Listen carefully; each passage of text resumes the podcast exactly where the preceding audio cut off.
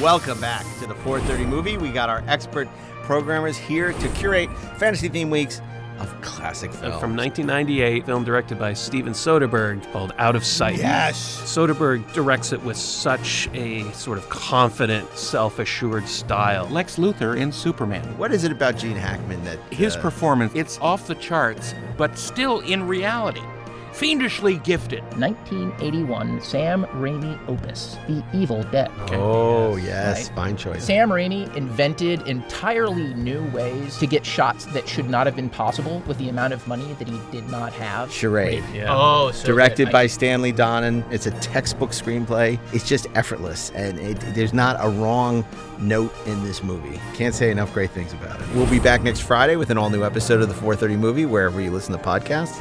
Join us now for the 430 movie. The 430 Movie Podcast is available weekly wherever you listen to podcasts and on the free Electric Now app. Download it today.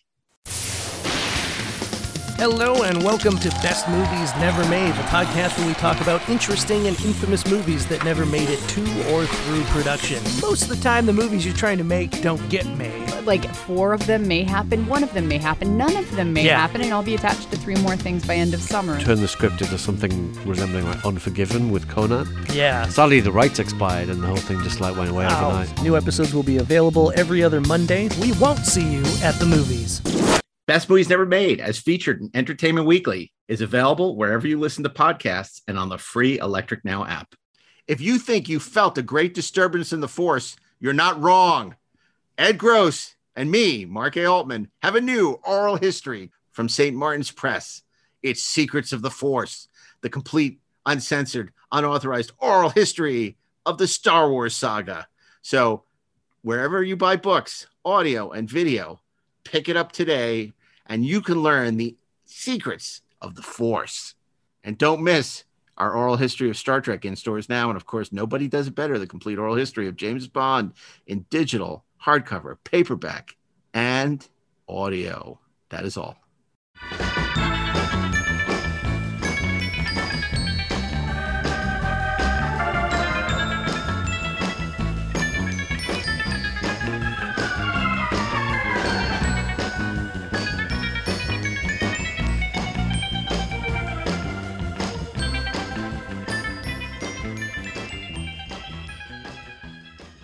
hey this is mark a altman And this is Darren Dochterman, and we are the Inglorious Treksperts. and this is the annual inglorious treksperts holiday special part six We're lapsing into the second year. Yeah, you might think the holidays are over, but not here at the Treksperts. The holidays just go on and on and on. We're gonna be celebrating Valentine's just around Day the soon. corner. Yeah, exactly. Yeah, Christmas 2023 is any day now. Oh my gosh, I can't believe it. We we planned this to be three episodes, and now we're on part six uh, of, of our seven part series. No end in sight. No, not at all. not at all. But uh, I'm thrilled that once again we are joined uh, uh, by the proprietor of the Burnett Work, Mr. Robert Burnett, from his observatory so, at an undisclosed location somewhere in, around the globe. It is fine to be here with you, fine fellows. I think we're going to have a fine time with this episode. And it's the uh, showrunner of uh, Netflix hit series Dota Dragon's Blood, Mr. Ashley Edward Miller. And if I'm not mistaken, Ashley Edward Miller is wearing glasses. I am wearing glasses. The better to see you with, Mark Altman. The better Hey. to see all. In fact, we've been doing this episode for so long. I have lost my eyesight. I am nearly blind. I am hoping that I still have some vestige of my eyesight by the Gift time we're from done. Dr. recording. McCoy. I got, uh, there, and they will be again. That's the beauty of it. Okay. Uh, Wow. Klingon aphrodisiacs, actually. They, They're they make you from look Malcolm smarter. McDowell. My God. Well, let's see how smart you are because it's getting pretty serious now. Where where we we we um, ended episode five with uh, our our pick for number twenty, which was the 2021 version of Dune, and uh, we're now continuing the countdown with number 19 as we celebrate with Rob Burnett. You know, I think in the annals of Hollywood history, when we look at the marketing departments and the marketing of movies, uh, at the top of that list has to be this next film. I, I would have to say, dare say, I don't think that I personally have been whipped up into such a lather as I was by the trailers, the promos for our next film. Now, people might say, Rob, you know, perhaps the patron saint of the Inglorious Treksperts, you're you're trying to curry favor with them. I would say no. This movie, I I unashamedly would say, unabashedly, unabashedly, unashamedly, unabashedly would say this is one of my very favorite, if not, if I call it a B movie, it doesn't really do it justice because it's not that, but it is certainly. And by the way, after a recent rewatch, 25 years later, this is what I call a close encounter. This is, of course, 1996's into effing Independence Day. Independence Day. Independence Day. My God. Police and the fire departments are asking. It is morning. You wake up. Hey, hey, hey, come on. You greet your loved ones. You grab the morning paper. And although it seems like any ordinary day, it isn't. For one extraordinary reason.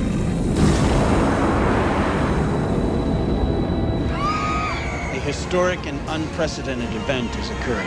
The question of whether or not we are alone in the universe has been answered. This is so cool. More ships have just arrived over India, England, and Germany. I really don't think they flew 90 billion light years to come down here and start a fight. We've gotta stop them! They're gonna kill us all! They're using our own satellites against us. The clock is ticking.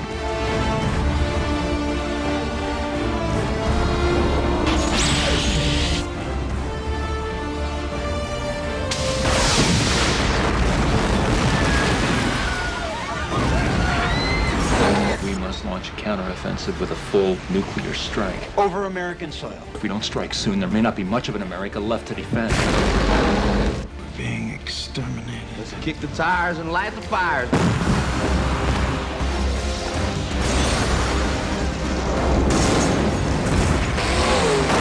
We're looking at worldwide destruction in the next 36 hours. Oh, you can't hit nothing!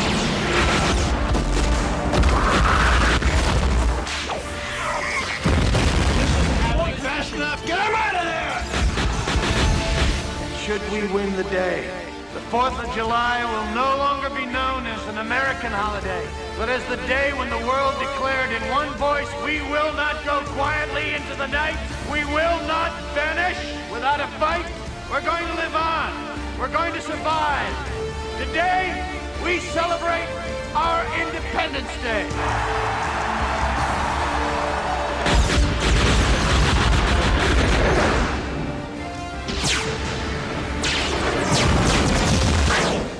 That's what I call a close encounter. When these when these trailers first started to come out, of course, this was directed by Roland Emmerich and it was written by Roland Emmerich and Mr. Dean Devlin. When the trailers for this movie started coming out, it was almost as like uh, uh, uh, almost as if somebody decided to just creep into my imagination and make a movie just for me because they took they took the the the star-studded uh, uh, disaster films of the 70s and they combined it with what was my childhood favorite film war of the worlds. And they made a movie about really big flying saucers coming to earth and killing everyone. And i'm like this is the kind of movie that was made just for me. I wanted to see it. Um, roland emmerich's centropolis made this. They had their own visual effects company sort of in-house doing the work. It wasn't farmed out which is probably why they were able to do it for the amount of money they had done it on. They were following up stargate with this. Uh, independence day a star-studded cast. Will smith and clearly a star-making role. Bill pullman who is arguably one of the great presidents. People always say that get off my plane harrison ford and air force one. Maybe he's one of the great presidents. I would say anybody who played the president in a movie in the 60s could have been better but no. Bill pullman come on President Whitmore, greatest president in cinematic history. This movie has Harvey Fierstein in it. Come on, man. There is nothing that you cannot love about this film. It does what the new uh, Apple Plus series Invasion took 10 hours to do which is to even show us aliens. This movie starts from the get. It honors the moon landing, and then you see aliens just dishonor it and come to Earth. And it is so. This is so cool. This is this is this is what every kid wants to see, man. The, the, this movie opens.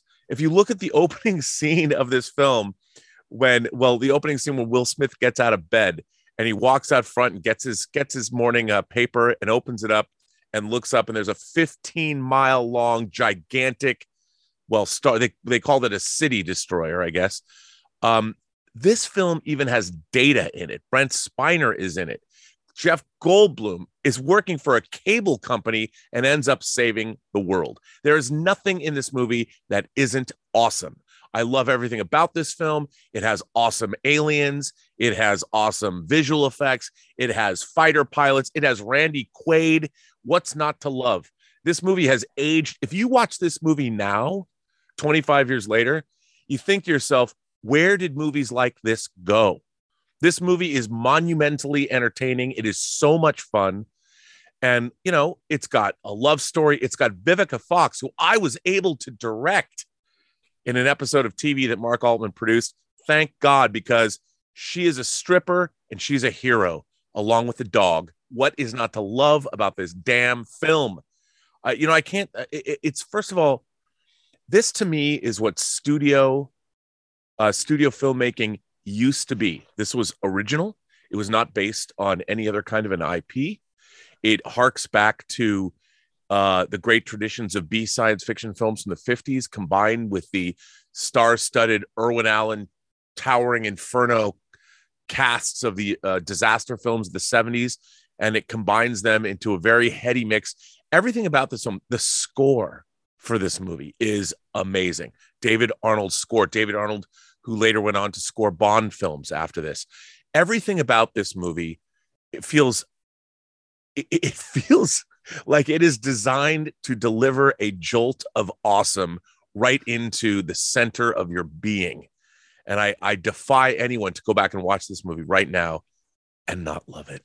It's not only a great two and a half hour blockbuster, but it's also an amazing commercial for Apple PowerBooks. It right. really is. Uh, I, I, have to say, Rob, um, I'm a little confused about one thing. Now, this is supposed to be the the top 101 science fiction movies, which means that we're supposed to show a little bit of enthusiasm uh, when we describe these films. And your ambivalence, I, I find a little upsetting. Um, personally, I will tell you that uh, this was the first movie that uh, I went to see as a newlywed during my honeymoon. And the, the greatest endorsement I can give this film is that it is the second most exciting thing that happened on my honeymoon. I mean, you know, roll credits. The only mistake this movie makes is that Harry Connick does not sing a song in the middle of the action. You're goddamn right. That would have I mean, it. I mean, Harry Connick, who later went on to be in something like Copycat. Maybe that was before this. I don't remember. either way, there should have been a, a Harry Connick love theme, kind of like in When Harry Met Sally at some point in the film. Harry Connick met Sally. You know, Harry Connick met Sally. I mean, I, this, this, is when movie... Harry Connick met Sally Ride. I mean, there this film, uh, the the the effect sequences in this. I remember meeting. I think I think it, Mark, it might have been at one of our booths at um at the San Diego Comic Con where I met Joe Viskocil. Yeah. It, was, it was at the bar, Rob. well, no, he came to one bar. of our. Uh, might maybe yes. Joe Viskocil, one of the great pyrotechnicians of Hollywood, who blew, blew up, the, up the White House. He blew up the White House in this movie, and it was very funny because I got to talk to his wife. Uh, I said, I said, you know what? I can tell you exactly what your husband's greatest explosion was. It was the fourth Tie Fighter in Star Wars with that Speaking secondary explosion. But uh, this was a close second. Blowing up the White House was a close second. My God, what is not to love about this movie, folks? Darren, tell me, doesn't this movie have one of the great speeches of all time in it? Not only does it, but it let does. me do it for you. Oh, yay. Come on. Good morning. morning. In less than an hour, aircraft from here will join others from around the world. And you will be launching the largest aerial battle in the history of mankind. Mankind. That word should have new meaning for all of us today. We can't be consumed by our petty differences anymore. We will be united in our common interests. Perhaps it's fate that today is the 4th of July and you will once again be fighting for our freedom, not from tyranny, oppression, or persecution, but from annihilation. We are fighting for our right to live, to exist. And should we win the day, the 4th of July will no longer be known as an American holiday, but as the day the world declared in one voice we will not go quietly into the night. We will not vanish without a fight. We're going to live on. We're going to survive.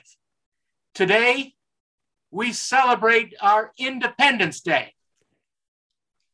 That's great. And then there's that great scene where all the feuding countries of the world team up to fight the aliens. You have Israel and yeah. you know Saudi Arabia and everybody like all giving each other thumbs up, jumping Yeah. into their fires. It's so it's so much fun, and you know it, it- it's really a love letter to the sci-fi movies that we grew up on, and and that's because Dean and and Roland were huge fans of these movies. Yeah. you can't fake it. It's the same reason that Kevin Feige makes great Marvel movies because he loves these comics. He loves these characters, just like Dean and and Roland love these movies that they're paying homage to.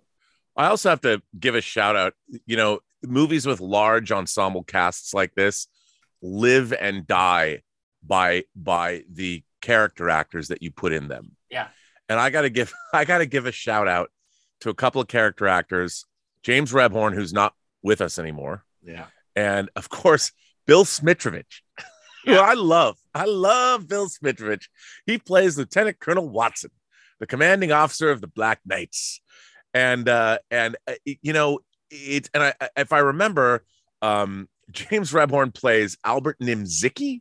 He's the Yeah, Secretary yeah, of yeah, who's Defense, named after the uh, named after like an executive that they didn't like at MGM. yeah. MGM Nimzicki. I mean, and this is this is just uh, it- you, you you know everything about this movie from the camera work to the visual effects to the music to again the greatest marketing campaign in the history of movies in my opinion there's nothing about this movie that doesn't taste good going down Well, of course, I love Bill Smitrovich from uh, our uh, f- favorite TV series, Crime Story, oh which yeah he was awesome in. yeah And then, you know, Rebhorn is in that rarefied group of character actors like JT Walsh and Yes. uh, Stephen Tobolowsky and, you know, all these character actors that we we love from the 80s and 90s. And it, it was really a shame. You know, he could do anything, Rebhorn, and he's Yeah. great in the movie. he just had a great face and and i love i love the part they put him in it's just this there's nothing about this movie that i don't love I, I mentioned this before, but I'm in this movie. Well, my voice is. I'm one of the first uh, reporters on the TV describing the clouds showing up over Russia. That's me. Is that really is really Yeah, yeah. Yeah. So, love- Rob, you're in Superman Returns d- I am in as a Superman reporter. Returns. My voice is Darren's in in uh, Independence Day as a reporter. true And Ashley and I, uh, we stay, stay behind the scenes, right? Yeah, right. we're Dan? in nothing. We're in nothing at all. You got nothing. we got nothing. no mark that's not true you and i are in the specials yes, hazmat in hazmat. Nothing. suits. We're in nothing. we're in a movie So- that was written by james gunn come on now so that brings us to number 18 and that thing you do, Ashley Edward Miller. You know, before I begin describing uh, our our next entry, there's just something that uh, I, I have to say to all three of you.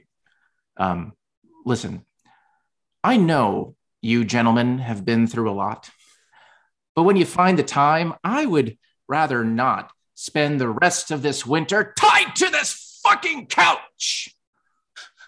And by that I mean Too late. the film, yeah, exactly, that dares to ask the question maybe we're at war with Norway. I'm referring, of course, to John Carpenter's um, amazing uh, 1982 remake of The Thing. The Ting.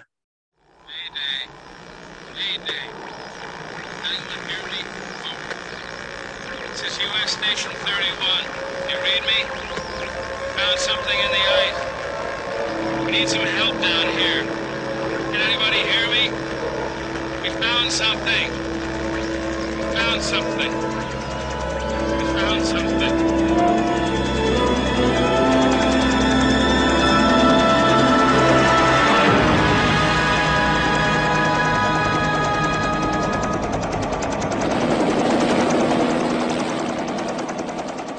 Men have just discovered something. For 100,000 years, it was buried in the snow and ice. Now it has found a place to live. Inside. Where no one can see it, or hear it, or feel it. I know I'm human. Some of you are still human. This thing doesn't want to show itself. It wants to hide inside an imitation. It'll fight if it has to, but it's vulnerable out in the open. If it takes us over, then it has no more enemies. Nobody left to kill it. And then it's won. You guys gonna listen to Gary? He can beat one of those things!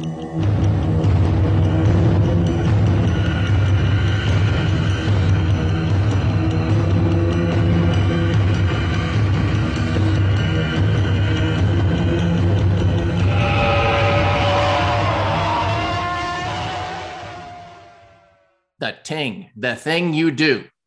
Uh, look, the thing is a sausage party, but it's got a great cast. Um, and what Carpenter does so well in telling this little tale of a shape shifting alien that uh, invades a, uh, an Arctic um, research station uh, and begins taking people over uh, and assuming their forms and doing all sorts of horrible things with dogs uh, in the dead of winter in the darkness uh, is he really makes this incredible use of the lack of space the claustrophobia the lack of color the fact that everybody is like in these big ass parkas.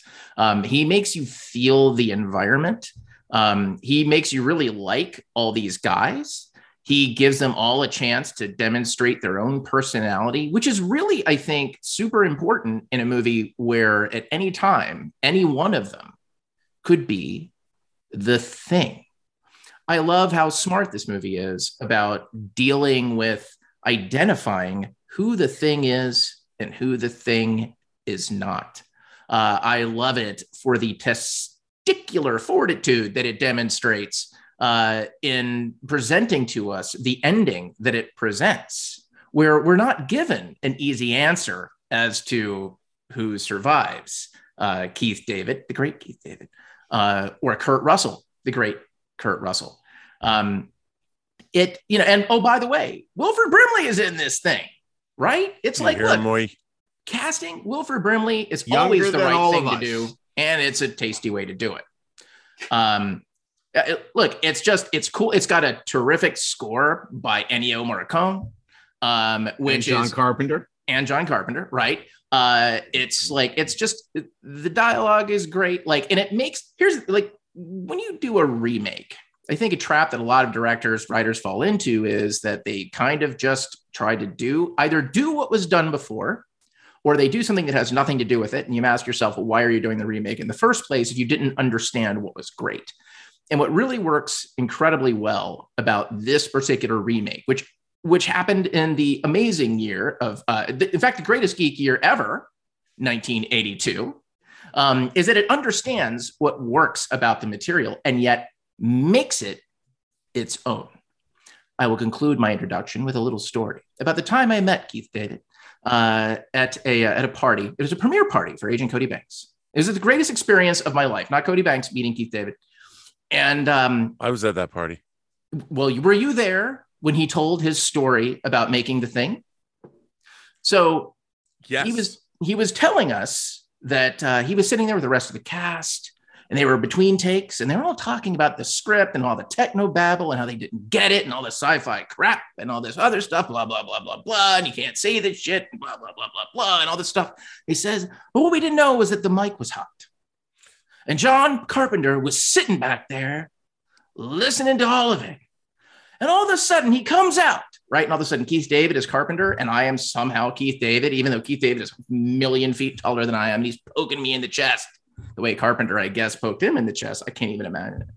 Because John Carpenter comes out mad as a mother. Says, I wrote that script. I read every word of that script. You guys are going to say that script. You love that script. You're going to do the whole fucking scene. Blah, blah, blah, blah, blah, blah, blah. Then he turned around, he went back. And we all just kind of sat in silence. And I thought, that is the greatest filmmaking story I've ever heard. I, I, I was jealous of John Carpenter coming out and poking him in the chest and screaming about how he wrote that effing script. Um, so, John Carpenter, one of my heroes, uh, this is for you. Well, you know, 1982 may have been the greatest geek year ever, but the weekend the thing opened might have been the greatest geek weekend ever because, of course, the thing opened the same day as Blade Runner and Megaforce. So you get the yin and the yang of being a genre fan. You get the the, the, the best, with, and then you get Ace Hunter. So yeah, it, it, really it really captures what it's like to be a genre fan. And of course, the thing. What's wonderful about the thing is this is another one of these genre remakes where we love the original for everything that it is, and we love the remake because it doesn't attempt to do tell right. the same story. In fact, it's much a much more faithful adaptation of Who Goes There, the Joseph Campbell story. But um, it's terrific, and uh, it's the gift that keeps on giving because, of course, the famous nail biting scene of the blood test mm. has been knocked off by every sci-fi and horror movie and TV show ever since, including our beloved Deep Space Nine. Did it really well, by the way. Which did it very well to figure out who was the changeling. But uh, uh, in I think it was the adversary. Yeah. Um, and uh, it was exactly the same thing as the thing. So if you haven't seen the thing, it's a brilliant scene. If you haven't seen the, seen the thing, it's a great homage. Well, I, what I love about this film, I mean, we have to talk about Rob Bottin's amazing physical effects that still endure even to this day. But you know, there's something to be said about knowing how to do a basically a one location film. And yeah, they do go to a different base, but but this is a film that is very much set in in rooms. You know, there are no sweeping CG shots of some well, futuristic there's city. A, there's a couple.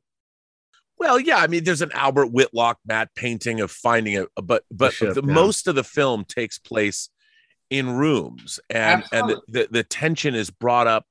It, it, it's all character interplay, and and again, another brilliant, um, brilliant casting. The film has an incredible group of actors, very diverse actors, different age groups, and and it really is is a movie that lives and dies on direction, which is in a way sparse. I mean, Carpenter is very beautiful compositions, but very straightforward, very classically done. And even when you watch it today, it, it has lost none of its power. You know, maybe aside from some of the technology, it's timeless. And it really is a film that stands the test of time. And I don't think it's, if anything, it's only grown in stature. I mean, in 82, this film was not well liked. Same with Blade Runner. And it was oh. a and it was a disaster at the box office. It killed John Carpenter's Firestarter at Universal. And uh, you know, Carpenter was upset about its failure, you know, for years uh, afterwards. And of course, there's a famous story that Adrienne Barbeau tells uh, when he, she was married to him. Uh, they were coming back from a trip to Hawaii and saw uh, uh, the success of ET on the cover of Rolling Stone and when they got back right before the thing opened. And Carpenter knew the writing was on the wall already because, of course, ET came out two weeks before the thing, and he knew that was going to destroy the thing, and in fact, it did. I mean, this is not a movie that should have been released in the middle of summer. This was a, no. a fall movie for sure. It should have been uh, even the winter, the dead of winter. Dead. Right. I would it's... love to have seen this movie in Winnipeg, Mark, for the first time in a freezing cold theater. right. Just it... turn the AC way down in your home theater and enjoy this hyper violent Agatha Christie novel no, it's it's it still has lost none of its power, and uh, it's a wonderful movie. And apparently, Mark, Mark is, is frozen. He was actually frozen. He's he was taken over. He's watching it in 4D right now. Well, while Mark is sorting that out, um, it might be time to uh, bring in a little of the uh, ultra violence, perhaps. Yes. Well, I have to say that the first time I saw this movie, I want to say I I had just joined the video age and I was probably 14 years old.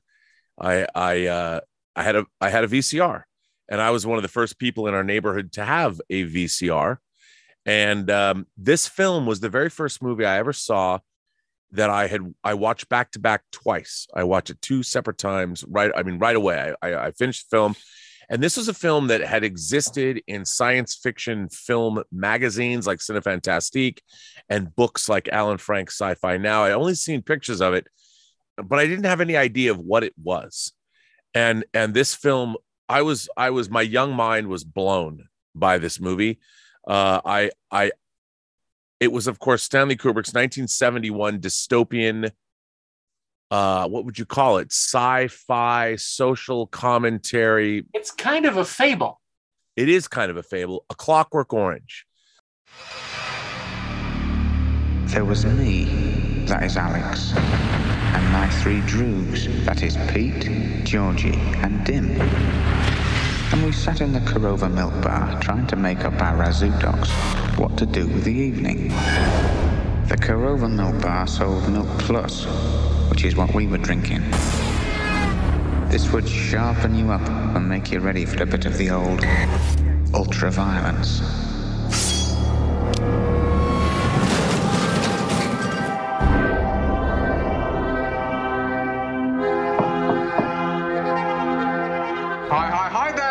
Droogies. the evening's the great time, isn't it, Alex boy? He's enterprising, aggressive, young, bold, vicious. He'll do. Who on earth could that be? Now it was lovely music that came to my aid, a bit of the old Ludwig van.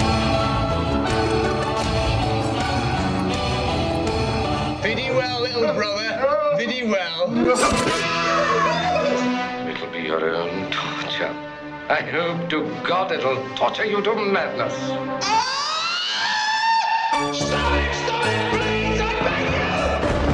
Food, all right. Great, sir. Great. Try the wine.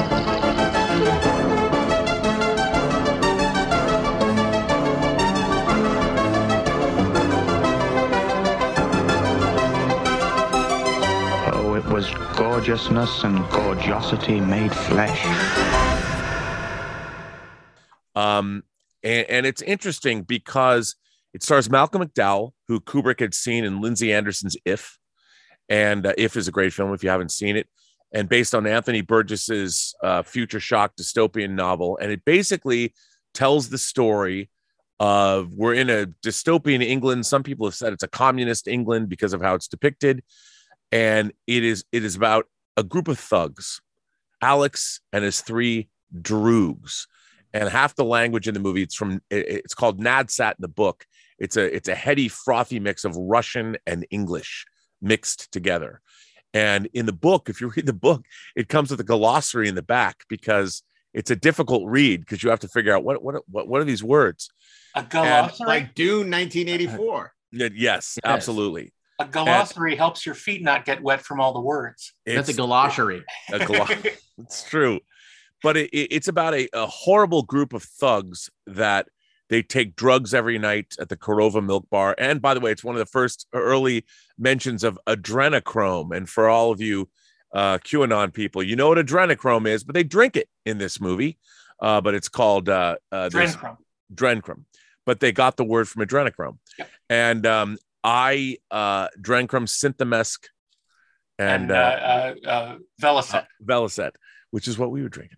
Uh, they the so these four criminals, they spend their nights doing home invasions, rape, brutal beatings, uh, doing horrible things to people, and eventually their leader Alex is finally apprehended after you see the life that he leads. He's apprehended and he's turned into he goes to prison but he volunteers to be part of a new program that the the government that is in charge of the future Britain is trying to impose where they're going to actually reprogram the minds of criminals through the Ludovico technique which uses drugs and movies to shape your behavior to so whenever you have even impure thoughts or thoughts that are considered to be bad you have an adverse reaction uh, you get sick sick to your stomach sick to the very very essence of your existence. That kind of is sick.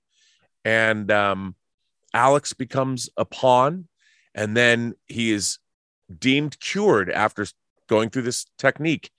And he ends up finding all the people that he victimized in his life in a strange twist of fate. But then you realize, and the central question of this movie, and the reason that I found it so compelling, even at, at my young young age, is the idea of of doing good. If that could be programmed into people, is it right if it destroys free will? What is the most important thing about being a human being? Even if you choose to do bad, that is better than having your very spirit, your very life essence programmed by the state to compel you to do good. That free will, that choice is what's most important in in any human life. And that's a fast rush. That's a pretty If audacious you choose not to decide, you still have made a choice.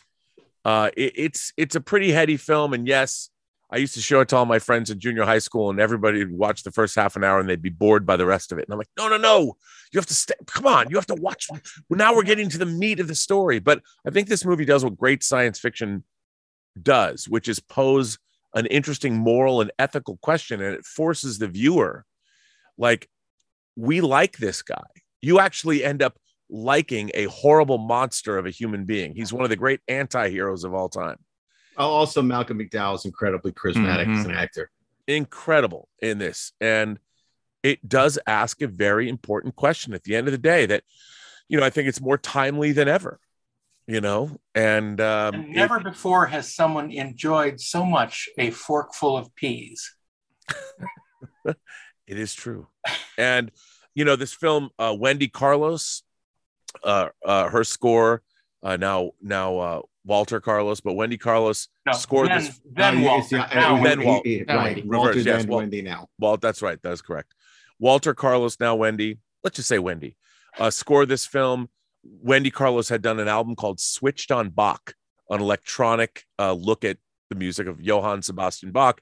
And Kubrick uh, tapped her to uh, create an electronic score for this film that is startling. And it it it leans heavily on Beethoven's Ninth. It's it's an incredible well, I think one of the great soundtracks of all time. It's one of my favorite soundtracks. And she also went on then to score Tron later after this. And an amazing, amazing bit of work. Absolutely. Well, now it's time to get very, very quiet. Very silence, please. Silencio for Darren Dochterman and number 16.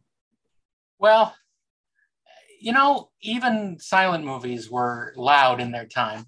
And uh, this one was uh, quite loud indeed because it was the 1927 Fritz Lang's Metropolis.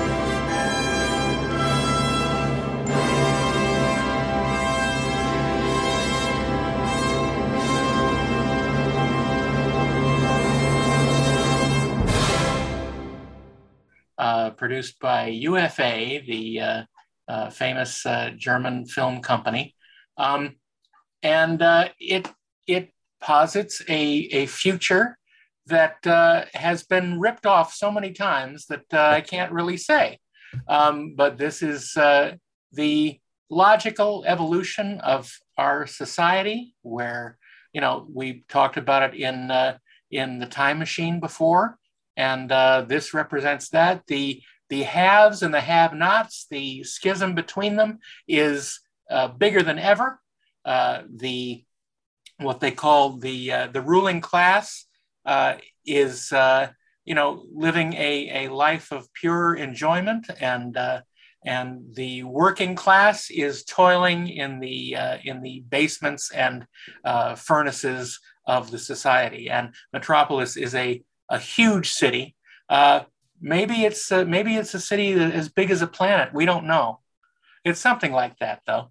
And what happens is the the son of one of the uh, one of the rulers of this uh, city, um, discovers that there are some things going on in the underworld that uh, uh are not good. And he becomes uh, sort of a freedom fighter for uh, the working class, the, the underprivileged, and the, those who toil in the machines. And a little twist in it is that a crazed mad doctor has created a woman from uh, a, a mechanical being called Maria. And she uh, basically is leading the revolt against the rulers. And it's, uh, it's a fascinating look at this uh, creation of this world the design is unbelievable and has, uh, I don't think, ever been matched. As I said, it's been copied often. Uh, the, uh, the first version of uh, Maria is probably one of the most famous robots ever to have been seen. Uh, you'll recognize her as the grandmother of C3PO. Uh, she's very, very in that sort of Art Deco design that they use so effectively in Star Wars later. Um, but uh, the the depiction of the city is immense and fascinating, and cars everywhere, planes flying everywhere. It's uh, it's unbelievable technology, certainly for 1927. Um, but uh, these images, some of which have not been matched, even in modern films. Yeah, I mean Fritz Lang is a phenomenal director. I mean his work in silent films was superb. Uh, his work in sound films was amazing. Uh, but this is really, uh, you know, you can't even have the caveat for the time. It just is spectacular, and you know, it's more relevant than ever. It's it's sort of a piercing look at social inequities. It's kind of like the the silent version of Squid Game, and it's a real treat. Uh, I think silent for, Squid Game for uh, for for you, and of course, you know, there there were attempts, and it was re-released later with colorized segments and a Giorgio Giorgio Moroder score, you know, which are all very gimmicky. But the best thing to do is this wonderful Kino Lorber uh, Blu-ray with Came uh, out classical. in 2010, a, uh complete uh, restoration. Well, as much as they could, they found uh, 20 minutes that were missing for years uh, down in South America, and they in uh, you know on a, uh, a horrible 16 millimeter print. Because the 20 minutes were on the run, hiding from the law. Correct. Gotcha. they integrated them into the film and uh, very interesting scenes very it, it uh, sort of opens up the story a little bit and adds some uh, different characters but uh, also if you can find the documentary on uh, the uh, on the restoration of metropolis it also tells some interesting stories of how it was made and why it was made. And more fascinating is the fans of it later. Uh, the uh, the Third Reich had uh, a copy of it in their uh, in their vaults, and it was very strange. The much to uh, Fritz Lang's dismay, Adolf Hitler and Joseph Goebbels were fans of the film, and Goebbels met with Lang and told him that he could be made an honorary Aryan, despite Jesus. his Jewish back, back, background. Goebbels told him, uh, Mr. Lang, we decide who is Jewish and who is not. And uh, in this blurb, it says Lang left for Paris that very night. Yep, that's Jesus. right. That's right. Uh, I look, I kind of love this movie. Weirdly, my first experience with it was when I was 11 years old. I saw the Giorgio Moroder restoration with the with the rock score um, on like VHS. Right, I rented it like randomly. I thought it looked cool, uh, and it is cool. And it made like, and again, it's like, look, I'm 11 years old. I don't know shit, right? Uh, I still don't. But I had an interesting experience with it. Like it's it stuck with me. It made quite an impression on me because I'll tell you what happened. Like between like watching that with that like with the score, like watching that resto, I kind of went, oh, film. Like it was my first silent film. Film doesn't need a lot of jabber jabber to work, right? You can tell story purely through visual. That you don't have to say everything um, you know, which I think is a is a lesson that maybe uh, we could relearn in modern cinema. That, that maybe like you know there is value in leaning on image and sound uh, to saying that maybe writers do too much. Uh, yeah, but I think that they're encouraged to do too much. I think that like writers get trained. Oh, there's a lot more writing than dialogue. Yeah, exactly. But it's like it's but it's it, it's that that one little sector of it that I think has sort of it's almost like it's lost um, its ability to kind of access the storytelling power of pure image. I just think the the discipline that it takes to make a movie like Metropolis and well, make that's it the word. The word is storytelling. Yes, it's not playwriting. It's different. That's right. Or radio. Or radio. But also one of the things i love about this movie is is the questions it asks about technology and society and and how it all works together. And you know it really does have those great stories about a dystopian future the dehumanization of human beings how we're going to integrate into the technology. And this film was made in the it came out what in 27 mm-hmm. we're almost 100 years out yeah. And the questions this movie asks are as relevant today as they were when the movie first came out. Absolutely. Fantastic well, film. You, you you might know Rob Burnett as an avuncular, sort of happy-go-lucky kind of guy, but at number 15, he's about to get Furioso. Uh, this movie has characters named Rictus Erectus, the bullet farmer, the people eater, Cheedo the fragile, I mean, the characters, the keeper of the seeds. And of course, it's about one Max Rockatansky, who all of really. us know as come on now. Even two Max Rockatansky. Are you are you gonna, you know, you really Sorry. come on. Mr. Rockatansky. Max Rockatansky watched his wife Call yourself, call your run brother, down. time. You're not going to be a lawyer. Uh, this is the third sequel to a late 70s low budget indie uh, incredible film from Australia, Mad Max. Australia. Uh, Australia. Uh, one of the great, one of the great B action films of the late seventies, and it, it, a man who who who who trained as a doctor, a doctor, decided to make movies, and that was the great George Miller, and he changed action, sci-fi, dystopian filmmaking forever. He also changed. Well, he created movies, movies He about animated penguins. Uh, uh, for the better. But uh, yeah, he he. Well, I don't know. I mean, we'd had we'd had movies like Damnation Alley or No Blade of Grass, you know. But but but yeah, there was something that that he George Miller created sort of a genre unto himself, and I would dare say that Mad Max and the sequel Mad Max Two, as we know it, The Road Warrior, might be the two most imitated films. I mean, The Terminator and Mad Max are two of the most copied movies and Road Warrior in history. We got how many how many low budget Italian ripoffs did we get of this film? Too many. But this is 2015's Mad Max Fury Road, the third Mad Max sequel.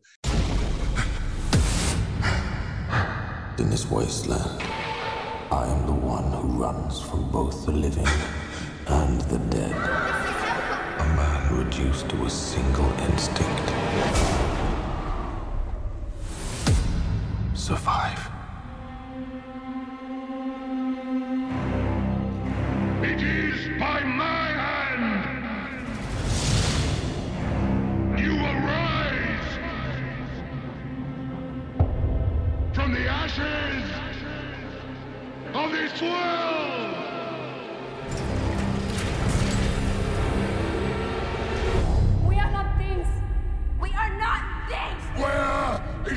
Taking them!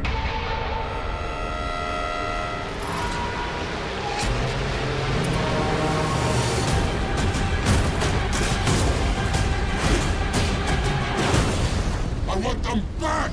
They're my property! Oh, what a day! What a lovely day!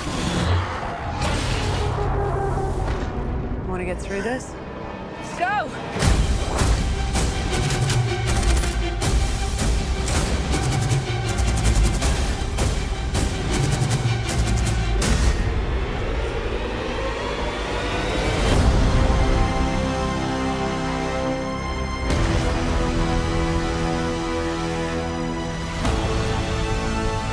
As the world fell, each of us in our own way was broken. It was hard to know who was more crazy.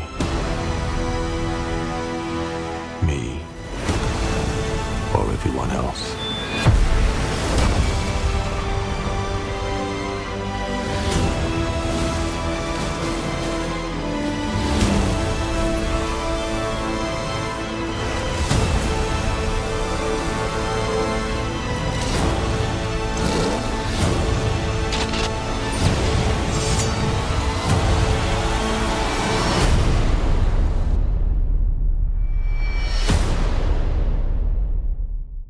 It stars, of course, Tom Tom Hardy stepping in for the great Mel Gibson, playing the role of Max Rockatansky. And here, here is, I, I mean, this film to me is the pinnacle of action filmmaking. Yes, and the world building in this film, the the the detail, everything about this movie, from the crazy language Immortan Joe's people speak to the crazy doof warrior who has a fire spitting guitar.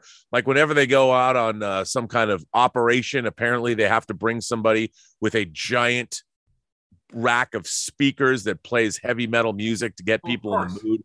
I mean, this film, there the, the imagination on display in this movie is incredible. The world building is incredible, but uh, it's also one of the movies that spent the longest time in development. Um, they came up, George Miller came up with the idea two years after Mad Max Beyond Thunderdome came out in 85. And it didn't get didn't get any traction until years later. They were going to actually shoot this movie uh, in at first where they shot the Road Warrior, but then there was a monsoon season and things were growing in the desert and they couldn't get it made. And then 9 11 happened. I mean, South Africa happened. Oh, yeah, George Miller, yeah. South Africa. They ended up shooting this movie in Namibia and it is it is one of the greatest mixes of physical effects and and and real action scenes shot on location with visual effects Yeah. not since Amazing Star- visual effects. not Mhm. since starship troopers uh did we see a heady combination of live action and and vfx as we do in in mad max fury road this is one of the greatest action movies ever made the car chases in this are are, are absolutely incredible the actors are incredible. The world building is incredible. And it's i think it's one of the great examples of both action cinema and science fiction cinema ever made. And i remember i saw this movie for my birthday at the chinese theater and i was so excited for it. And this was truly a movie that exceeded all of my expectations. And i i honestly couldn't believe it existed when i saw it. But it is it is an amazing an amazing example of what cinema is capable of even today I love everything about this movie, other than the fact that Lindsey Buckingham does not sing the main title song, Fury Road. I think that would have been great, Fury Road. But other than that, it, it- it's fantastic. And I got to tell you, I'm not as big a fan of the Road Warrior trilogy as you guys. I respect it, I admire it, I don't love it, but I love Fury Road. I That's incredible, also- dude. I also love Fury Road. This is the first movie that I saw in focus in like 15 years because I realized that I needed glasses. and I like went and got them. And the day that I got them, we went to see Mad Max Fury Road. And I remember like really my eyes were open. My God, this is what movies look like when you can see. This is crazy. I loved it. Um, it has like one of my favorite action scenes of all time, mainly because like there is zero action in it, but it's awesome. It's, you know, Max goes off to take care of a bunch of a-holes, and we sit back and we're waiting on Max.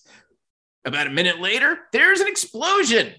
And then Max comes back and he's covered in other people's blood and like dust. And it's it's fantastic. It is so smart on every level. Um, and it's just and it's fun and it's cool. My only knock on it is that there is not enough V8 interceptor. I think you Well, say there's- not enough Lindsey Buckingham. There's not enough Mad Max. That's true. That's I don't problem. know. You gotta- I don't care. enough Mad Max, and it Who doesn't. cares? You got It needs more Mad Max and more Charlize V8 Theron as is amazing. I know. I don't need but Mad that's Max. the thing. I know. We don't need Mad Max. We don't need another Charlize- hero. Charlize Theron. Charlize Theron is freaking amazing in this, and she lights up the screen, and she's a badass. And oh my god, she's she's great. Absolutely. I think this is a movie we all agree. Number 15, it's amazing to see George Miller.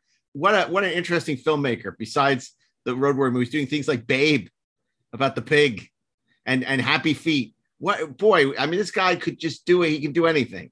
But boy, he delivered. This is a passion project for him, and he really nailed it. I wish we could have seen his um, Justice League movie. God, that would have been great.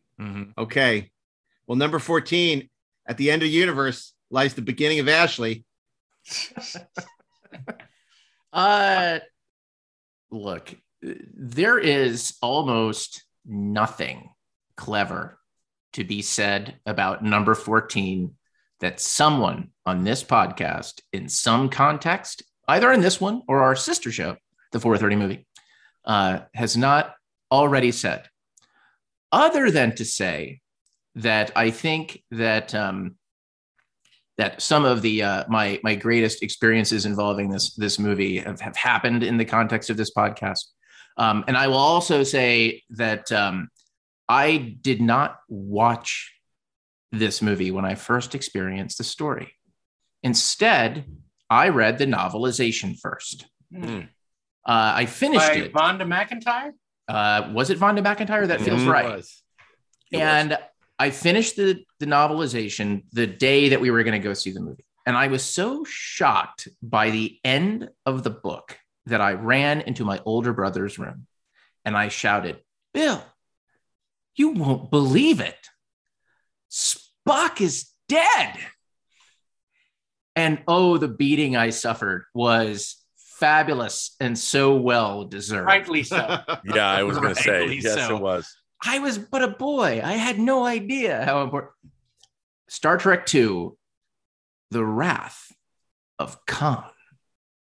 Beyond the darkness, beyond the human evolution, is Khan, a genetically superior tyrant. Exiled to a barren planet, banished by a starship commander he is destined to destroy. Left for dead, he has survived.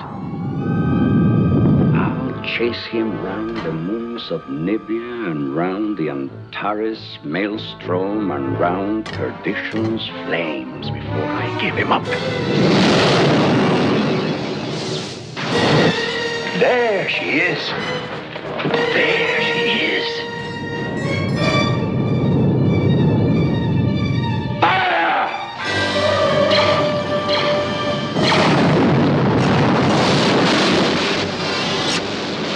Shield's collapsing, Captain. Can you give me phaser power?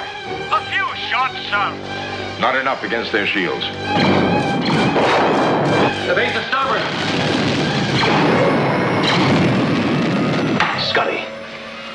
I need warp speed in three minutes or we're all dead. I've done far worse than kill you. I've hurt you. And I wish to go on hurting you. I shall leave you as you left me, marooned for all eternity, buried alive, buried alive.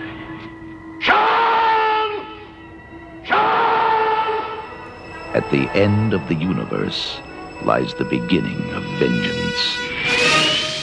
Star Trek II The Wrath of Khan. Who's Khan? Who's Khan? Is it? It's it's Khan. Who is What? Khan? I mean, uh, what is? Uh, there are those who believe that the Wrath of Khan down here began out there. I mean, I mean, I I know many or several writers in Hollywood um, who I count among my friends, and not even people who were like on this podcast, who consider this to be like one of the most structurally impressive, well designed, kind of well constructed stories, screenplays of all time.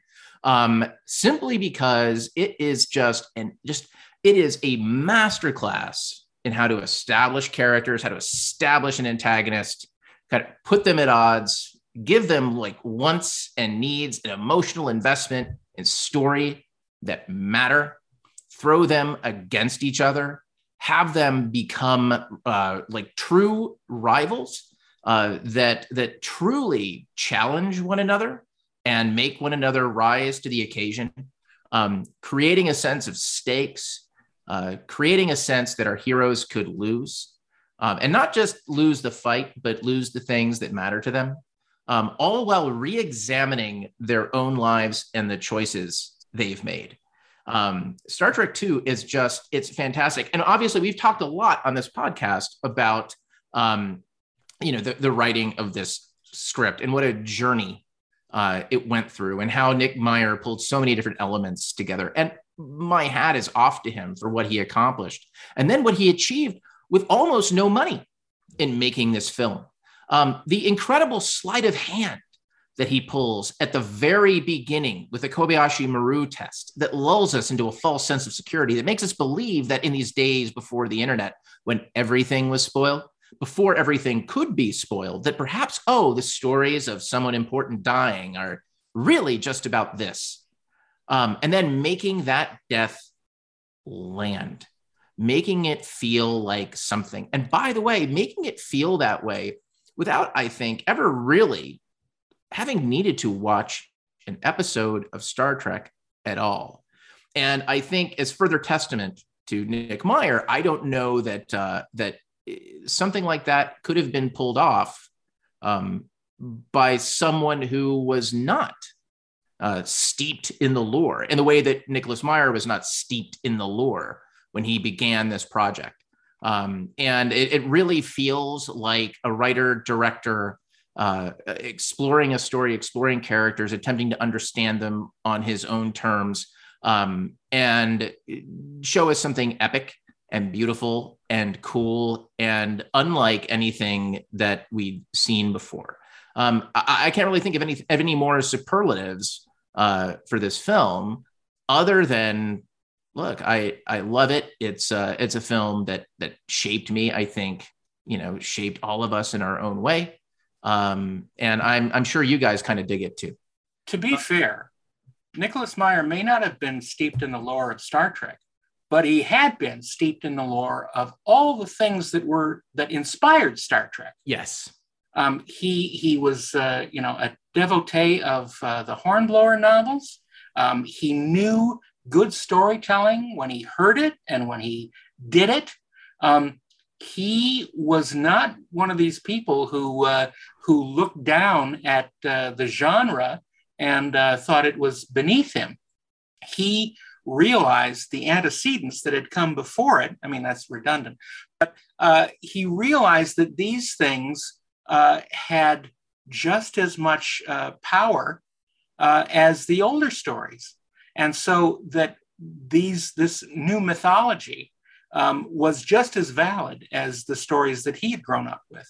So I think he made some great decisions of how to treat the characters and uh, treat the story so that uh, it had enough of the you know sort of mythic quality to it and uh, still be true to uh, what we wanted these characters to be. Yeah, I think the most amazing thing about Nick's accomplishment is that they were paralyzed with fear after Star Trek: The Motion Picture of yeah. what to do next and how to do it and how to do it for a price.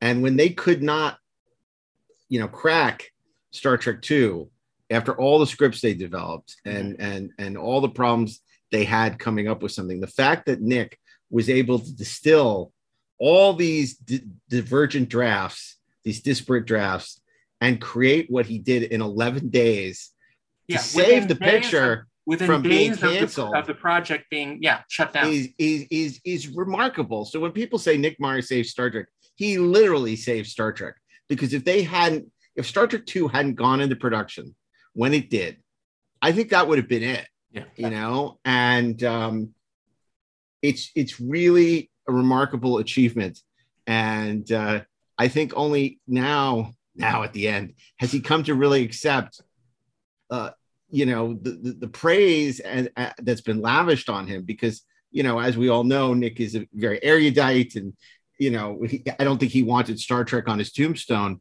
but he's really coming to accept the fact that this has touched and meant so much to so many people. And it's kind of nice to see that happen where he accepts you know how powerful this movie you know was and how much it touched people. And um, it really is a terrific movie in so many respects.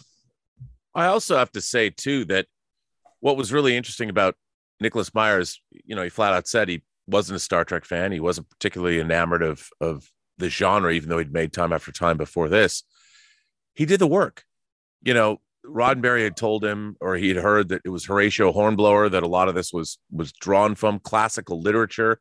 A lot of this tale is Melville inspired. You know, Moby Dick and and some of the great Star Trek is and some of the great science fiction is is literary based. Mm-hmm. You know, you you need to have a strong understanding of classic literature and the mechanics of storytelling that have been brought forth for centuries through our great, you know, go back to even Gilgamesh or the stories, of the Greek and Roman myths, all of those things. Nicholas Meyer is a classicist and he had that background. He comes from a family of, of musicians, and and uh, he he he really, like Darren said, he understood the underpinnings of what Star Trek was, which is classical literature, and he was able to bring that forth in an incredible action adventure context, and yet the entire film is one reference and another to the great works of classic literature of, of, of the Western canon and he made it look effortless. And you know, it's interesting because like all great movies, it gets better with age. This is a movie when I first saw it, I thought it was a really good episode of the TV series. Yep. But I didn't feel it was a great movie. And over time, I've really come to appreciate it as a as a motion picture. And I think I like it more now than I ever have. Um, because you know, obviously it was limited by its budget. And um, you know, he was extremely smart in the way he dealt with that, like you said, Darren, the redress of the Reliant being the Enterprise bridge, and um, uh, the way that you know Bob Sallin engaged, uh, you know, ILM and everything was so meticulously storyboarded.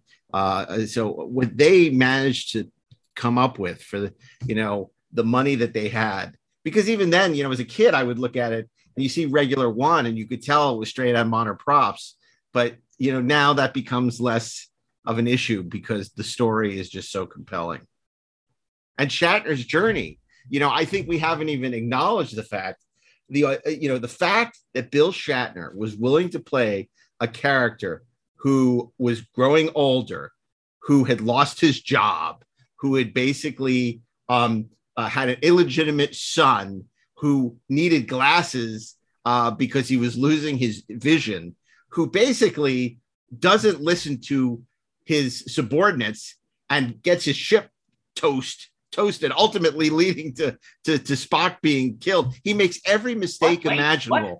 He, yeah, I mean, if he, he if he just raised the shields and the Reliant hadn't destroyed the Enterprise, uh, you know, th- that whole story would have been very different. Kirk makes one mistake after the other, but it's uh, amazing because at the end he just comes across as the consummate hero. I mean, the whole Kobayashi Maru, um, the, the, the, the thing that he pulls, uh, you know, coded on an open channel. I mean, just time after time, we see what experience, an experienced Starship captain could do. Goes back to the deadly years, whether it's the prefix code, whether, you know, it's what he pulls uh, when they get beamed back to the Enterprise. I mean, he's one step ahead of the man with the superior intellect. And, you know, you have to give credit to Harve Bennett for very early on seizing on the idea that Khan should be the antagonist.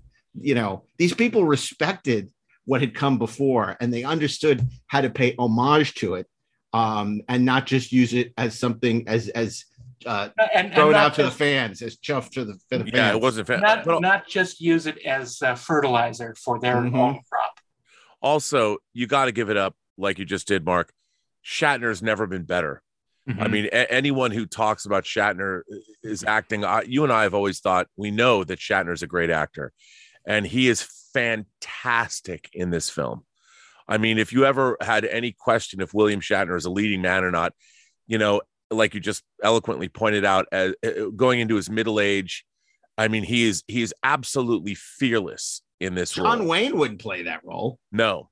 And and and William Shatner's portrayal of Kirk in this from from I I mean from the opening first of all one of the most I thought his motion picture entrance is the most badass thing but come on.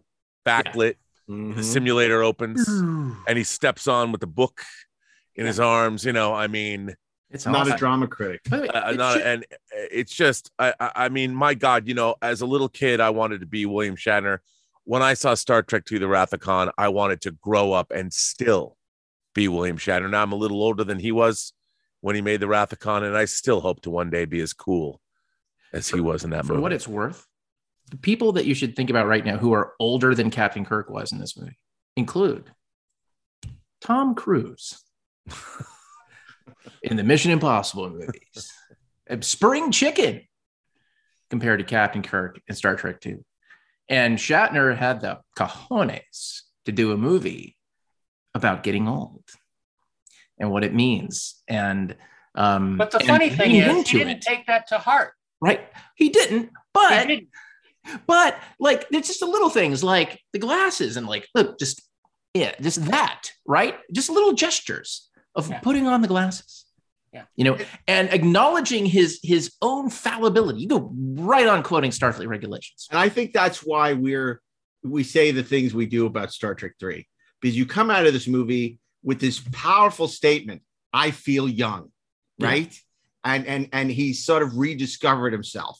And you feel like maybe he's going to try and reconnect with Carol Marcus. He's going to be a father to his son. Um, the, the, the, the, the whole world is ahead of him. The, the death of Spock and the birth of Genesis has given Captain Kirk new life. Yeah. But then what does Star Trek 3 become? Fan service. Bring That's back right. Spock. Um, let's uh, you know Save it for the commentary. Yeah, okay, Which is gonna be awesome. Okay, fair enough.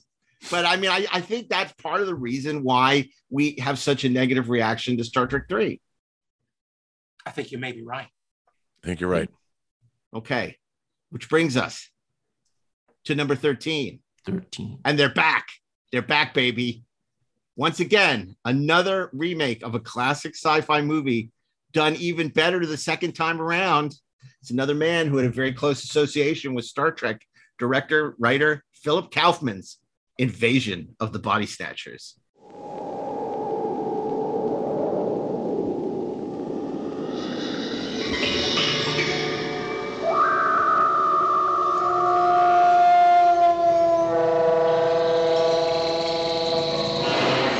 They come from a dying world. They drift through the universe, pushed on by the solar winds. They adapt, and they survive. The function of all life is survival. Sleep. Sleep. Sleep. From deep space. Sleep. The seed is planted. Sleep. Sleep. Terror grows. Matthew! Matthew! Matthew! Like the others. Elizabeth, wake up! Get you when you sleep. Sit up! Invasion of the Body Snatchers. It's got no detail, no character. It's unformed. All of a sudden, they're growing like parasites. Is it contagious? People are being duplicated. How do you know my name?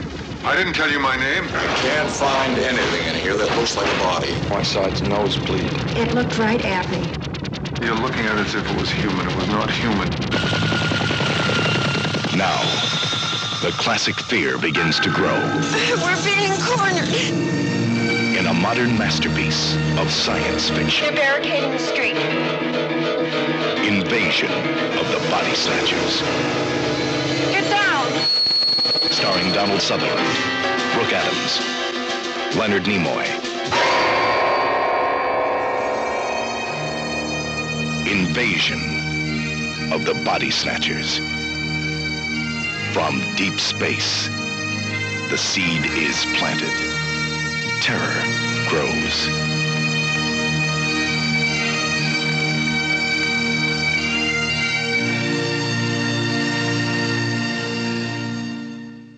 and uh, this is just a great paranoia paranoia conspiracy thriller and you know if if if the 50s uh, invasion of body snatcher was about the pervasive influence of communism then um, this was about the um, the me generation. And uh, and and it's just it's so a new age new ageism.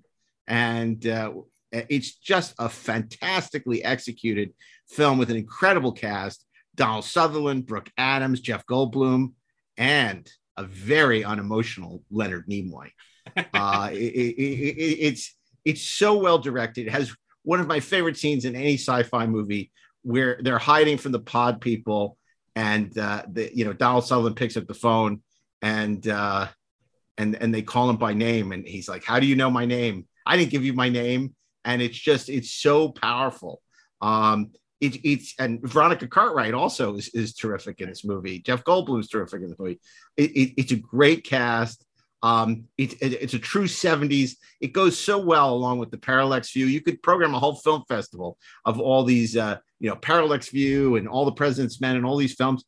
It has an ending that's so audacious in the fact that it has no resolution. It's so cynical and dark. It definitely is this post Watergate, you know, kind of 70s ending that you would, you know, 10 years later in the 80s, you would never see an ending like this. But the It- great thing, the, the, the thing I love about it is that by the time the film starts, it's already over. It's already happened. No, I, There's I agree. There's no hope for them. I agree with you that this is a movie about this isn't an alien an alien invasion movie where the protagonists don't realize the invasion has happened already. I mean, I think like Darren just said, and it it's what's really scary is that we the viewers know more than the protagonists Mhm. do. And and we're like we're like and that's what makes it this movie is terrifying. You know, it, it it just came out on Blu-ray. I mean, uh, pardon me, in 4K. It was released a couple weeks ago in 4K. The new version that Kino Lorber put out. This film is so beautifully photographed, and you look at it now, and it's just. Uh, it, it- there's so many weird. Like, why does Robert Duvall show up as a priest swinging on a swing set in this movie? I mean, Why wouldn't he? no explanation. It, it's and the that not my wife.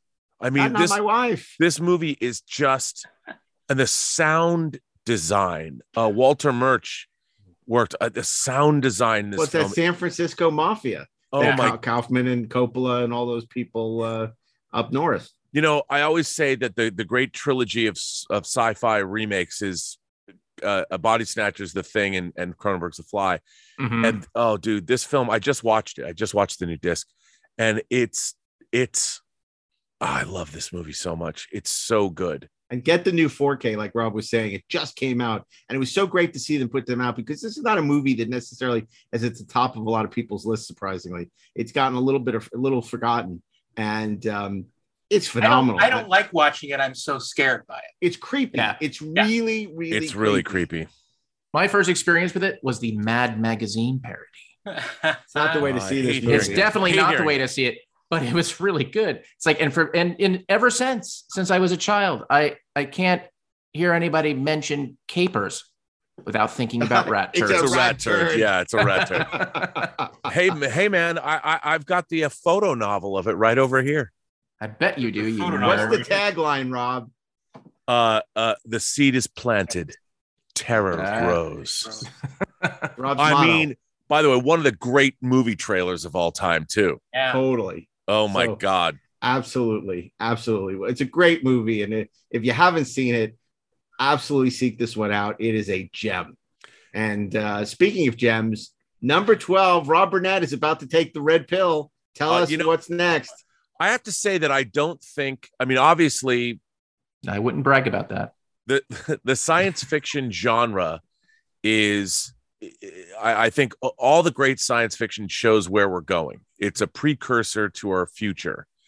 I don't think that there's ever been a science fiction film that has been more politically influential than this movie. Just what you hmm. said, Mark. Though we're we're still this movie's now 22 years old. We're still talking about being red pilled, or some people are talking about being red pilled. Uh, I I have to say, The Matrix, the Wachowski siblings, The Matrix, is I think the last time I was ever in a movie theater and I was truly blown away.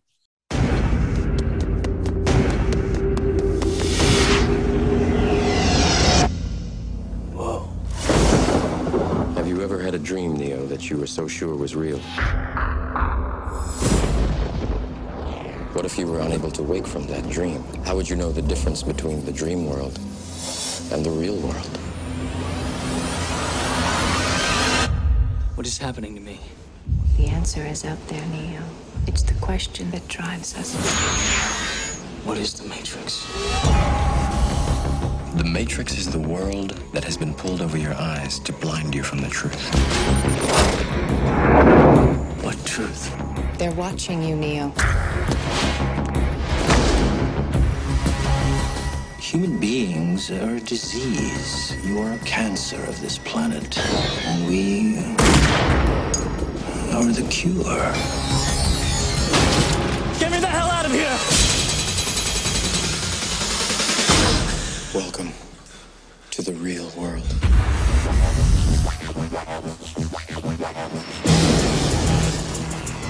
So you're here to save the world. So what do you need? Guns. Lots of guns. No one has ever done anything like this. That's why it's going to work. Buckle your seatbelt, Dorothy. Because Kansas is going bye-bye.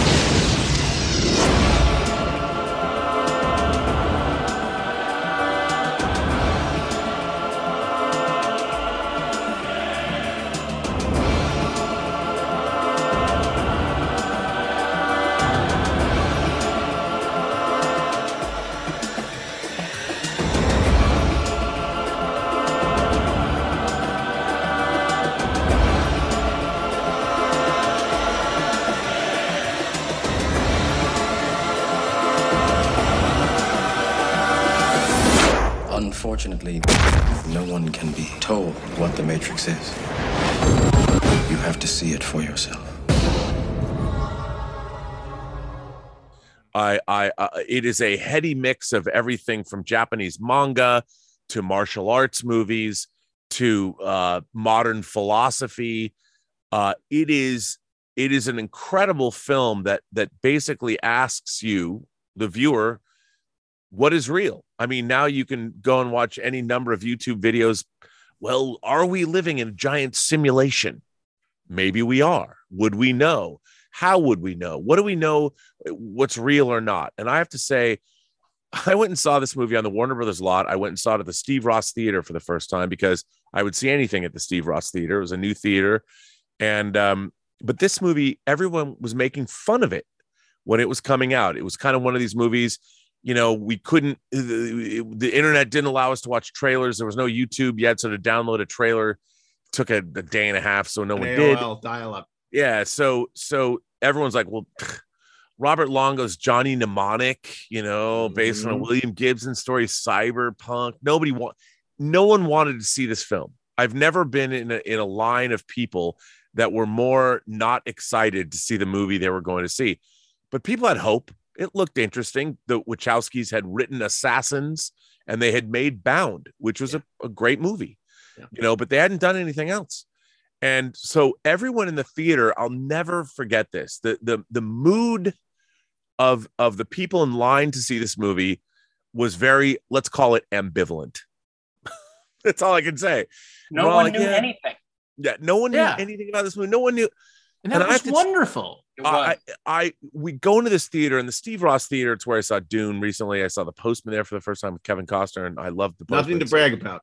I know, but I'm sitting in this film, and I have to say, I'm watching it. I, I it's thir- first of all, this movie is wildly entertaining. It is beautifully directed and conceived, but I have to tell you, the moment when Neo does take the red pill and wakes up and and and you realize that all of humanity is batteries for this machine world i truly it was one of the great for me cinematic moments of my life mm-hmm. when i was completely floored I, I, I thought I'd seen everything. I thought I'd read so many books. Nothing could surprise my jaded, black hearted self. And I sat in that theater and I felt a moment of elation of, of I'm like, this is the power of transformative storytelling. I didn't say it aloud. I almost I I would have I almost want to scream out, no way, or whoa. And it was, it was, uh, I mean, it was a moment of it's why I love movies. And it was the last time 22 years ago that I can remember being completely floored by the concepts in this film because it was a frothy mix of sci-fi action adventure awesomeness and also some really interesting philosophy that the Wachowskis had woven into the storyline. They required their cast to read philosophy books, uh, sim- simulacrum and simulation, whatever. I, I don't know the actual mm-hmm. title of the book, but uh, was that the book? Uh, mm-hmm. they they made the it. cast read it you know, and, and apparently like gave a test out and said, what, so did you understand this book? You know, and they, they, they had the grips are like, eh. and Yuen Woo-ping. I mean, they brought in some of the great martial arts masters from Hong Kong cinema to, oh, I knew Kung Fu. I mean, that everything about this movie from the design to the effects to the transcendent bullet time, you know, that was actually fairly simple, but no one had ever done it before. I mean, still cameras, coordinated with a computer. I mean, amazing stuff. What what John Dykstra did with the Dykstraflex camera and motion control in the 70s for Star Wars. They did this new thing that was then ripped off on every TV commercial ever. But it, it, this is a film that to me, this is the last groundbreaking studio movie that I saw ever. Uh, in the last 22 years, there's been nothing that has come close to what The Matrix did and it resonates this day. And I don't care what anyone says. By the time you watch this, I will have already seen it. But right now, as of this recording, I'm seeing the first IMAX show of this movie on the 22nd when it airs, when it opens. I cannot wait to see Matrix Resurrections. And thank God, Lana Wachowski, that you decided to make it because I cannot wait. Here's wow. how meta my Matrix experience gets. So, as much like yours, Rob, I had no idea what the hell I was walking into. I was simply going to see a movie. I was going to see a movie with a with a coworker of mine, who's a very good friend.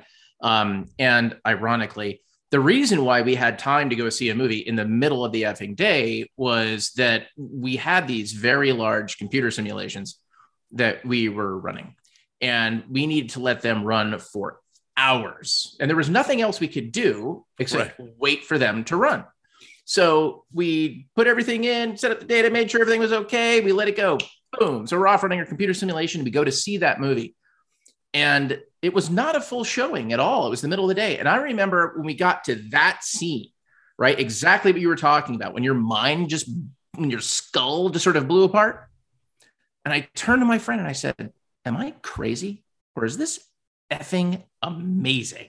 Because we went in thinking this is going to be garbage. It's yep. Keanu Reeves. It's Johnny. He was like, this is effing amazing.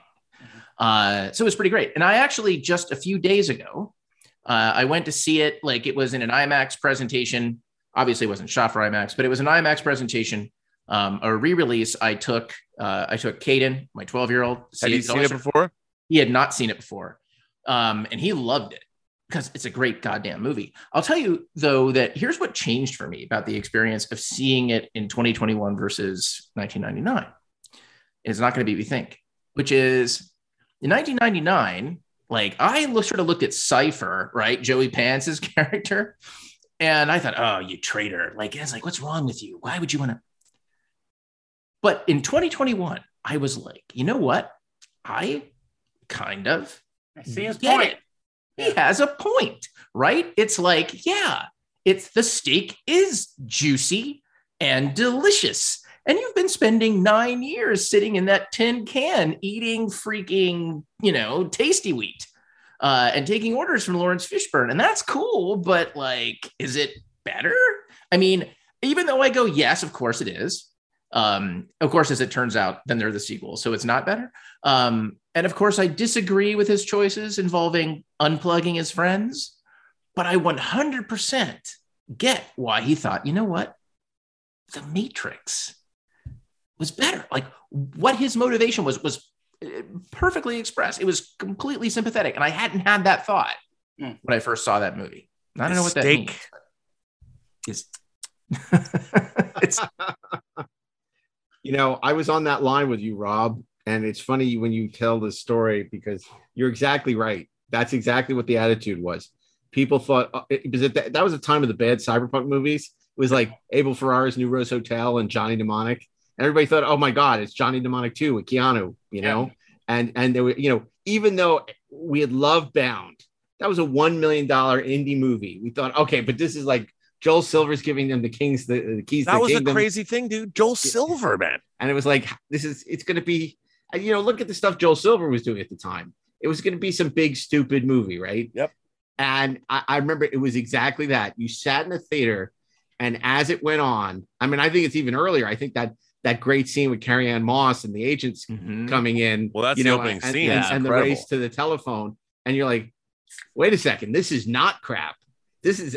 Am I not mistaken? I think this movie's pretty good. And then it just kept going. It's like this movie's really good. Mm-hmm. Wow. And then you know we all came out of the theater and we're like, that movie was great. How did that happen? And it was like, and, and it's like, and, and I remember, and I remember because we were like, we were like proselytizing for it because we saw it a couple of weeks before it opened. Yep. And we are telling everybody, you got to go see The Matrix. It's amazing. And they're like, what? Nobody.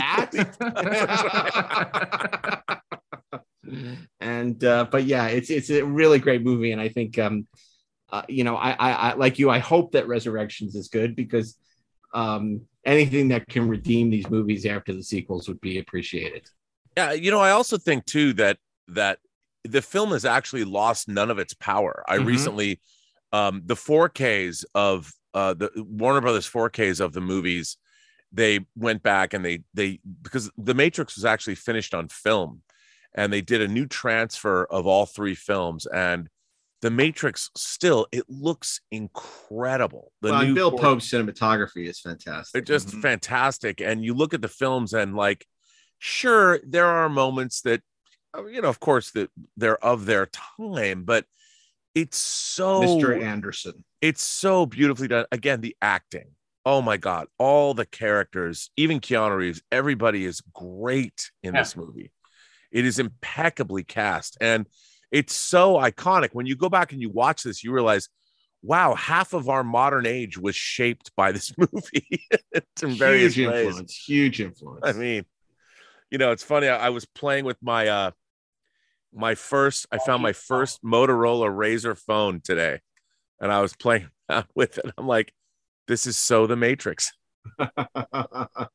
yeah, I mean, I just did a book about uh, oral history of John Wick and Gun Fu, and I mean, obviously, the ground zero to a certain extent is um, uh, the Matrix, because of course that's where Keanu met, um, uh, you know, the director of Chad Stahelski, uh, Chad and and David. Um, so, who ended up doing the first uh, first John Wick, and then Chad went on to do the rest of them. So, um, you know, and it was such um, a, a combination of all our passions of the 90s. You know, it was like pure cinema, but also Hong Kong movies, which had been a huge part of the 90s. You know, uh, John Woo and Ringo Lam and all that stuff. You know, we were always going to see, you know, whether it was on Laserdisc or at the Nuart. So, and then, you know, and sci fi. It was, so it was like, and it also Oh, had yeah. something to say, you know, as opposed to a lot of movies which were sort of empty. You know, the fact that even it was even if it was dime store philosophy, it still was there was philosophical underpinnings that were really interesting. But they were they were actually citing legitimate, you know, philosophers, like you just pointed out. I mean, for anybody who loved action cinema in the 90s, John Woo was a huge, I mean, a monstrous influence, uh, starting with A Better Tomorrow and The Killer and and then moving on to Bullet in the Head and then of course Hard Boiled. I remember seeing, I don't know if you were there. I saw Hard Boiled with John Woo at the Nuart. That was the first Yep. time I saw it. Yep, I did. Yeah. Uh, that, that was that was an amazing night, and you know, watching the movie with the forty-five minute long assault on the the Hospital. uh the hospital and you, uh, you you go back and you watch it now it's i i the only thing the only thing wrong with those movies to me is the sound design i would add different different Mm. gunshot sounds but other than that i i, I mean the and ringo lam city on fire which Yeah. tarantino Right. had, had used to, for reservoir dogs i mean it was such it was such a it was such a and manga. I mean there was so much manga. It it it was such a a cross cultural you know people talk about inclusion now. Inclusion is a big a big buzzword today but the wachowskis they they i wouldn't say culturally appropriated. What they did was they honored you know they honored all of this stuff that came from asian sci-fi and philosophy from eastern philosophy western philosophy. They put all this stuff together in something new. And to me that's what's so exciting you know watching filmmakers and artists take from the world take from all of the world. It's not cultural appropriation. It's it's it's no, an it's honor a smoothie. It's It's, taking all the ingredients you like and putting them in a food processor and blending them together. They taste really good. and and the thing is they honored all of those people and they freely admitted it they're like here's what we took from everyone and and and they created something new and that's human history and the matrix is a historical moment in sci-fi and action and certainly in cinema in general What's great is people then seek those films out. So somebody who wasn't aware of Hong Kong cinema or, or wasn't aware of some of the books that they were, you know, if, if they, they loved the book, they started to seek that out. So it's not cultural appropriation. It's honoring something you love. And as a result, hopefully it's convincing people to go back to what your influences are and explore them. And I, I think that it it honors what you're you're taking from rather than you know you're stealing something. No, absolutely. But that's all of a great art history. You know, great artists steal. That's what they do. You know, and and uh, uh, I, I do think, but the Matrix is singularly unique. And of course, I mean everything from Equilibrium to the Underworld series. I mean, my God, the the the the influence that the Matrix had on genre cinema in the last 22 so many years, black trench coats. dude. Mm. Let's hope they all stay on the screen. Yeah.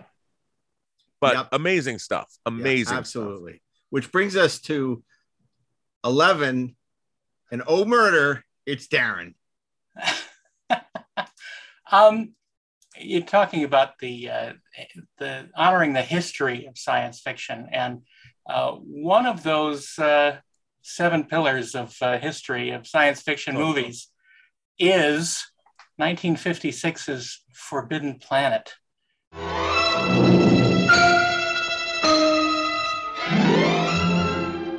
Imagine yourself as one of the crew of this faster than light spaceship of the future, sharing their curiosity to know the unknown, their tension, their readiness for inconceivable adventures.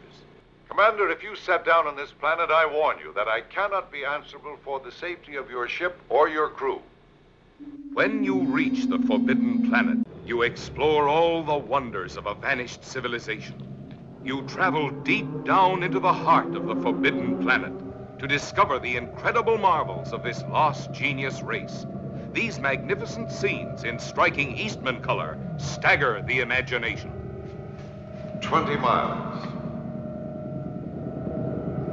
Look down, gentlemen. Are you afraid? 7,800 level. Yet the wonders of the planet Altair 4 conceal a strange and evil force, unknown, irresistible.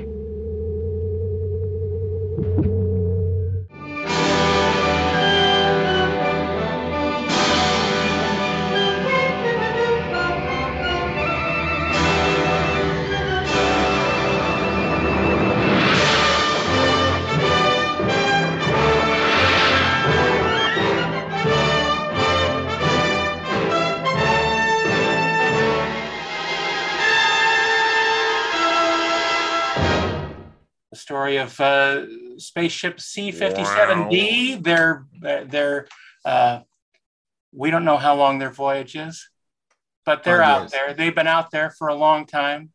Uh, A five-year all- mission, All guys, no women, and Oh, uh, you know, men uh, men get pretty lonely in space. And when you uh, when you encounter a young lady on a faraway planet who uh, doesn't really know all that much about dealing with men, it's a fascinating encounter for everybody. Uh, unfortunately, there's her dad, uh, who is uh, basically a mad scientist who has discovered ancient knowledge and ancient uh, uh, constructs by a long dead race on uh, this faraway planet of Altair 4. Uh, they were marooned there years ago, supposedly. Uh, and uh, these two are the only survivors of the Bellerophon. Thank God the time warp's been broken. You should see what our new ships can do. Our new ships can what? the argument goes that this is basically the first episode of Star Trek before Star Trek existed. You know, uh, 10 years before Star Trek was born, this was its predecessor. And it is uh, structurally exactly like a Star Trek episode. It is uh, visually exactly like a Starship a Star Trek episode. It's so fascinating to see the elements in this that are uh, later used by Star Trek and other uh, other science fiction properties. But this is a truly a literary adaptation of Shakespeare's The Tempest, uh, set in the space age. And who boy, it's the space age. Uh, they are the this the design of the uh, of the movie is the quintessential sort of uh, googie uh, sci-fi uh, uh, design. It's just borderline on uh, on German expressionism. It's it's just sort of going into the jet age a little bit, and it's a fascinating mix. It's a fa- fascinating uh, incubation of this sort of style, and I I love it. It's it's a it's a fun story to watch. The characters are great. They're they are well defined amongst each other. Uh, you're not confused as to who you're seeing talking. You know exactly who is who is uh, who is talking on screen, and you know about them, and it's very well told. And um, you know this was this was uh, big old Hollywood's attempt at uh, entering the space age. Seriously. There had been movies before that were you know sort of schlock uh, cheapo sci-fi things that they would just uh, you know throw out there for the kiddies but this had something more. This had a, a, very adult story with it and very important meaningful uh, occurrences and it's just it's fascinating to see how when sci-fi is treated seriously like literature it works so well and uh, it's it's uh, so great to see Leslie Nielsen before he turned into a clown. Well, okay. I, I would also say that one of the great things about this movie is it, it is a loose interpretation of Shakespeare's The oh, Tempest. Totally, of course. You know, and and I I do think again, uh, this film being the prototype of Star Trek, it has a really heady sci-fi yet. I mean, it's a, a big sci-fi con- idea but yeah the conceit that that expanding your mind but expanding your mind too quickly a, an entire civilization was given this brilliant gift it was like going back to jeff goldblum you, you spent all this time uh what was the what is the what does he say what is time figuring out if you if you could do it you didn't think if you should right and here's a civilization that was destroyed by that yeah and it, it really is i mean you've got walter pidgeon uh is it Walter Pidgeon? Walter right? Pidgeon, yeah. Walter Pidgeon as as uh Morbius. Uh it, it, he is the classic. He doesn't mean to be a bad guy.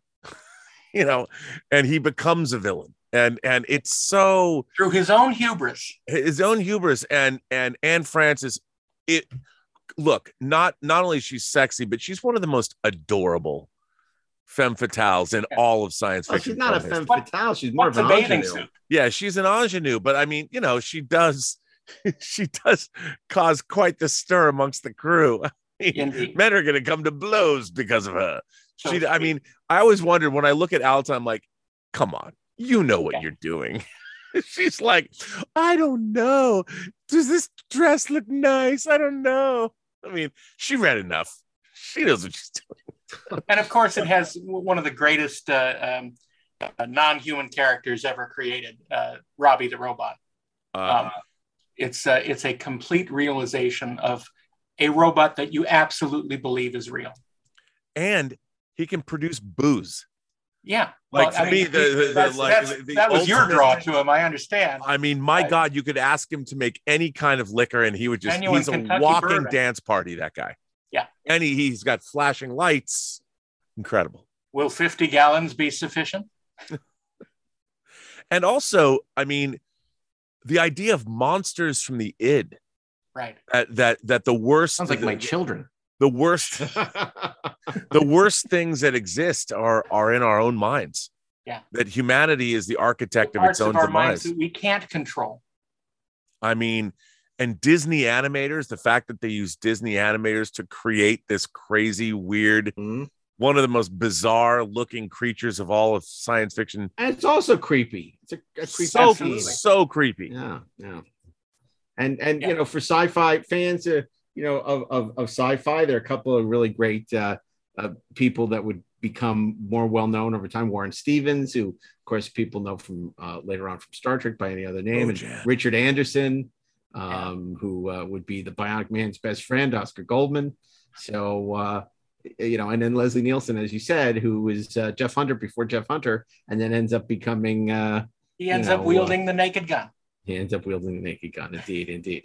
But uh, we're gonna have to have um, Ro- Robbie uh, synthesize some ale for us because this marks the end of our um, episode of the Inglorious Holiday special, which means that next week it's our finale. It's our big 10 part finale where we count down the top 10, the, the, the, the highly coveted top 10 Inglorious Treksperts greatest sci-fi movies of all time. Will your favorites be on the list?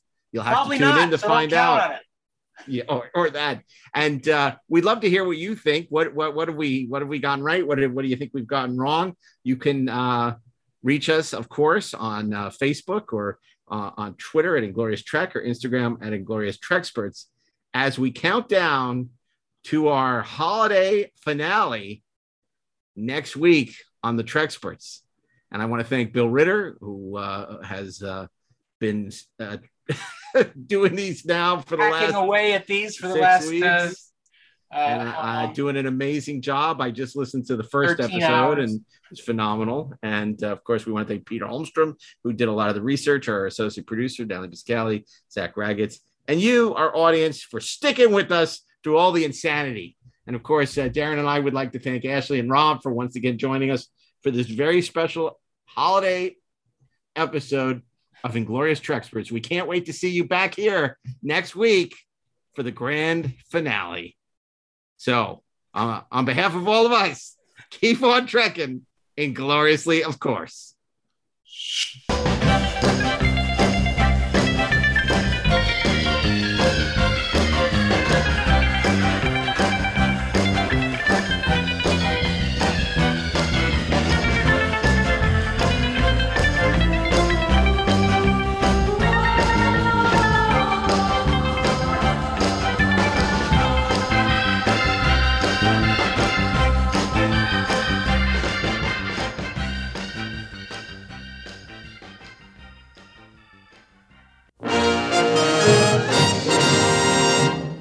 You're listening to the Electric Surge Network.